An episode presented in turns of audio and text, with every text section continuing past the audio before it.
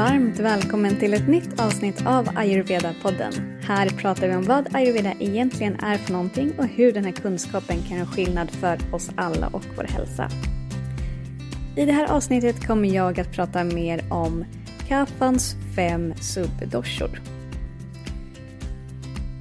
En subdosha är en del av en huvuddosha som verkar på ett mer specifikt område i kroppen där den ansvarar över några särskilda funktioner. Vardera huvuddosha, det vill säga Vata, Pitta och Kapha, har fem egna subdoshor. Så egentligen kan man säga att vi har 15 doshor som vi ska se över och försöka hålla i balans. Och om det här låter alldeles för komplicerat så kan jag berätta att det faktiskt inte alls behöver vara så. Att få koll på subdoshorna gör det egentligen många gånger ännu enklare att specificera en obalans och sen rikta behandlingen så att du än lättare kan komma i balans igen. Men som jag sagt i de tidigare avsnitten så behöver du inte kunna det här eller ha koll på det helt utan till för att du ska få värde av att praktisera ayurveda. Jag vet ju att många av er som lyssnar redan lyckas förbättra er hälsa och ert välmående genom att bara fokusera på att få en huvuddosha i balans. Så anledningen till att jag delar med mig av det här är för att det kan vara kul och bra att känna till när du vill gå lite djupare i din praktik. Och återigen, det här är bara en kort introduktion till Kafans fem subdoshor och det finns såklart mycket, mycket mer att lära sig.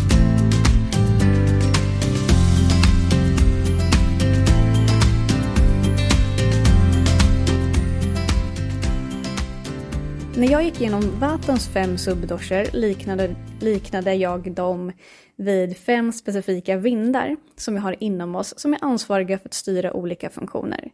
Och när jag pratade om Pittans fem subdoshor liknade, liknade jag det vid fem eldar inom oss som var och en ansvarar över specifika funktioner. Och idag ska vi alltså prata om Kafas fem subdoshor. Och Kafa består ju av elementen vatten och jord. Den här doshan är känd för att vara den som tillhandahåller stabilitet och smörjning inom oss. Liksom det som binder ihop oss. Så när det kommer till subdoshorna kan man likna Kafans fem subdoshor lite som fem särskilda smörjmedel skulle man kunna säga. Och eh, ta den översättningen lite med en nypa salt. Jag tycker det är lättare att översätta Vatans fem subdoshor till fem vindar och Pittans fem subdoshor till fem eldar. Medan kaffa och kaffe som helhet handlar ju om att tillhandahålla stabilitet och smörjning. Så subdoscherna ligger såklart inom de ansvarsområdena också. Så vi börjar med Kledaka kaffa. kledaka kaffa. Jag tänker ofta på kladdkaka när jag hör det här ordet. Men kledaka är ett sanskrit-ord som betyder ungefär fukta. Och denna subdosha är belägen i den övre delen av magen och den inre slemhinnan i magsäckens väggar. Och I matsmältningsprocessen så behöver vår mat fuktas och mjukas upp för att brytas ner ordentligt och kunna förflyttas längre ner i mag-tarmkanalen. Och eftersom magmiljön i sig är väldigt sur så skyddar Kledaka kaffa magsäckens inre väggar genom att förhindra att syran skadar de inre slemhinnorna. Så Kledaka kaffa representerar alltså den alkaliska aspekten av matsmältningen som äger rum i magen. När Kledaka kaffe kommit ur balans och det blivit för mycket av den här kvaliteten så påverkar det såklart syran och hämmar den något och det kan orsaka en långsam och ineffektiv matsmältning. Och det i sin tur resulterar i produktionen av AMA som kan liknas vid toxiner. Det kan också leda till illamående, överproduktion av saliv, försvagad smak, en svagare agni och smak av mat i munnen flera timmar efter man har ätit. Så om man upplever några av de här symptomen så finns det specifika örter och också kost och livsstilsförändringar som kan lindra det. Och när man har problem som beror på en ökning av kledakakafa, då behöver man någonting som främst tänder matsmältningen, det vill säga som tänder din agni. Och matlagning med kaffebalanserande kryddor som till exempel svartpeppar, chili och ingefära är väldigt bra alternativ här.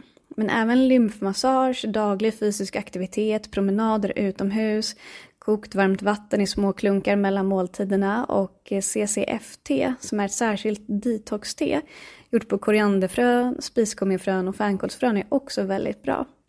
Och även att göra en ayurvedisk detox är ett bra sätt att få balans på en obalanserad kledaka kaffa.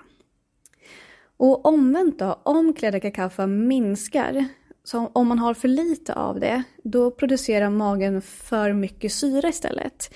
Vilket kan leda till symptom som enstaka sura uppstötningar eller hyperaciditet i magen, sur smak i munnen och andra bukbesvär. Och det här är också tecken på att din agni brinner för mycket.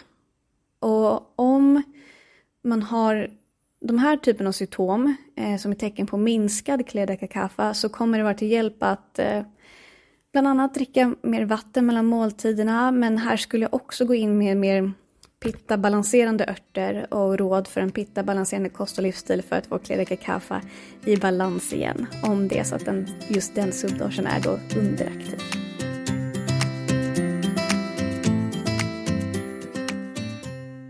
Sen har vi avalambaka kaffa.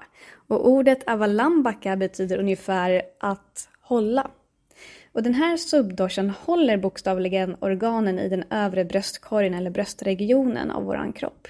Så lungor, luftstrupe, bronker och hjärtat. Alla de här strukturerna är platsen där avalambaka särskilt stöttar oss. Och avalambaka kaffa ger också smörjning och näring till just de här organen. Och för att driva allt det här maskineriet i vår övre bröstregion så för att det ska funka så smidigt som möjligt så spelar Avalan Kaffe en viktig roll. Både för den fysiska nivån men också för den känslomässiga nivån. Tänk till exempel på ditt andningsmönster förändras när du är stressad. Eller hur en nyhet som chockar dig kan leda till bröstsmärtor trots att det egentligen inte har påverkat dig fysiskt. Så här är Avalambaka med och eh, spelar en stor roll. Och när Avalambaka kapha är ur balans så kan problem uppstå i lungor och hjärta. När någon av subdorserna kommer i obalans så innebär ju det att vi har fått för mycket av den kvaliteten. Det är det man brukar kalla för obalans. Och när någon av kaffans subdorser hamnar i obalans då sker en ökning, ofta en ökning av vätskor i respektive organ eller område där den subdorsen verkar. Och obalans i Avalambaka-kaffa kan då till exempel leda till en tung andning, astma eller långvarig slemhosta. Och generellt, om man har några av de symptomen, så hjälper det generellt med kaffebalanserande örter, kost och livsstilsförändringar för att lindra de symptomen. Och ett exempel på en ört som är särskilt bra för andningssystemet om man har obalans i Avalambaka kaffa är örten Trikato.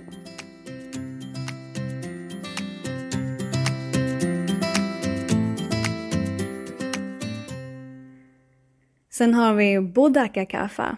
Ordet Bodaka betyder ungefär kunskap. Och denna dosha är ansvarig för den subtila intelligens som krävs för att korrekt kunna identifiera smaker. Jag vet inte om du minns det från tidigare avsnitt där vi pratat om att vardera dosha är också förknippad med olika sinnen.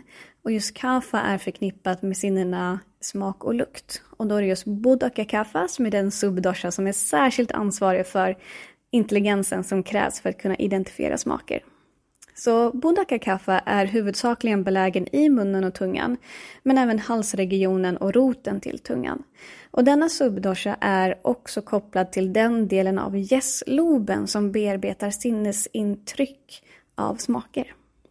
Den är också ansvarig för röstens kvalitet och flera delar av våra känslor.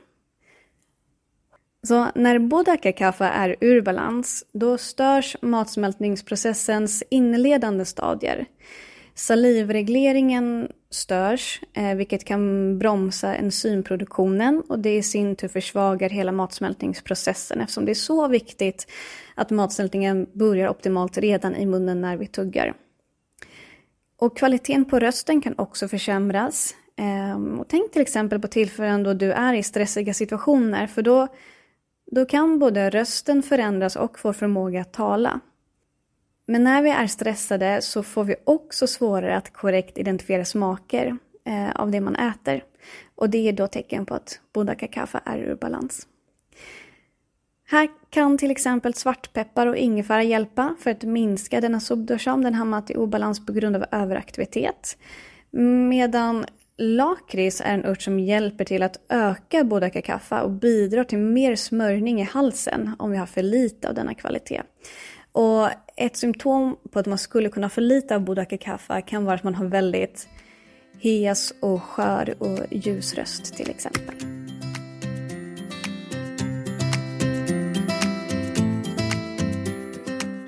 Sen har vi Shle Shaka Kafa. Och sanskritordet Shle Shaka betyder bindande eller krama om. Och Shle Shaka Kafa är ansvarig för smörjning i alla små och stora leder. Och totalt så har vi lite mer än 200 ben och fler än 300 leder i vår kropp. Och rörelsen i alla dessa leder skulle vara omöjliga utan Schlesiaka kaffa, vars främsta funktion är att smörja alla de här lederna. Och det är därför, ur ett västerländskt medicinskt perspektiv, som den här subdorsen ibland jämförs med ledvätskan. Och den här subdoshan hjälper också till som stöddämpare. Om du har obalans i Schlesiaka kaffa kan dina leder svullna och bli irriterade. Och om det finns svullnad och vätskeretention i lederna så är återigen en kaffa-balanserande kost och livsstil det som behövs. Sen finns det även fler specifika örter som man kan ta för att rikta behandlingen. Och om det är så att man har för lite av den här subdoshan så saknar lederna tillräckligt med smörjning. Och då kan dina leder bli torra och knaka lätt och man kan få lite ont i lederna av den anledningen också. Och någonting som är till stor hjälp då är att göra abhyanga regelbundet över en längre tid. Abhyanga som alltså är den här varma självoljemassagen.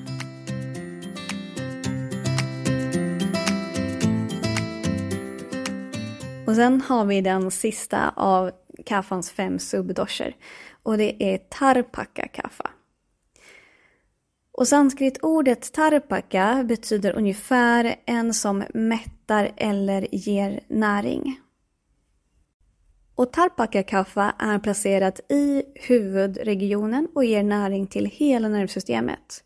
För hjärnan är ju nervsystemets centrum, dit alla sensoriska och motoriska nerver Eh, de kommer därifrån och leder tillbaka dit. Så hjärnan är ju ansvarig för att hantera alla sinnes och handlingsorgan. Och Tarpaka Kapha ger då smörjning till hjärnvävnaderna. Och ur ett västerländskt perspektiv är den här subdoschen ofta korrelerat med cerebrospinalvätska och det är alltså den vätska som har den viktiga funktionen att transportera näring till det centrala nervsystemet samt avlägsna slaggprodukter därifrån. Och när denna subdosha är ur balans så kan det leda till en brist på klarhet i sinnet. Inlärningen kan bli lite nedsatt eller långsam samtidigt som minnet kan bli försvagat. Och emotionella problem som irritation, ilska, girighet och avund kan också vara symptom på obalans i tarpaka-kaffa. Och eftersom tarpaka-kaffa är relaterat eh, mycket till det känsliga nervsystemet så finns det en hel del ganska enkla sätt att korrigera eventuella obalanser här. Och generellt återigen gäller en kaffe balanserande kost och livsstil, men en av de bästa metoderna för att balansera just tarpaka-kaffa är att meditera regelbundet. Och det var det som jag hade att dela med mig av idag gällande Kafans fem subdoshor. Jag hoppas att du nu har lyssnat på alla tre avsnitt om alla 15 subdoshor, det vill säga det här avsnittet samt de två som släpptes innan det jag pratade om Vatans fem subdoshor och Pittans fem subdoshor. Jag hoppas att det har gett dig en bredare, större, djupare förståelse för doshorna eh, och vad de ja, men mer specifikt vad de faktiskt ansvarar för, vad de, vad de bidrar med och hur de påverkar oss. Och att då kanske lättare få en bild av ja, men lite mer hur man kan rikta sin, sin behandling om man vill, när det behövs. Och som sagt, det här är ingenting som du som vill praktisera ayurveda egentligen behöver ha koll på för att kunna utöva det här. Men det kan vara lite roligt att veta när du vill fördjupa dig inom den här kunskapen och framförallt så kan det vara lite kul att veta att när du går till en ayurvedisk hälsorådgivare eller ayurvedaläkare så eh, kommer de många gånger att titta på subdoshorna inom dig. Och ja, jag hoppas att det här sagt har gett en stor förståelse för hur Doshna dels stöttar dig och påverkar dig både fysiskt, mentalt och emotionellt. Och jag tror också att du kommer eh, känt igen mycket av det vi pratat om vardera eh, när vi gått igenom alla subdosor, att många av ja, men Vatans fem subdosor och de symptomen som finns där känner du igen från tidigare Vata-avsnitt och detsamma med respektive Pitta och Kapha. Min intention är att ge lite mer klarhet kring vad ayurveda är. Jag hoppas jag lyckats med det. Om du har fler frågor kring det här så är det såklart bara att du hör av dig. Om du gillade det här avsnittet så dela det gärna med andra så hörs vi snart igen. Ta hand om dig. Namaste.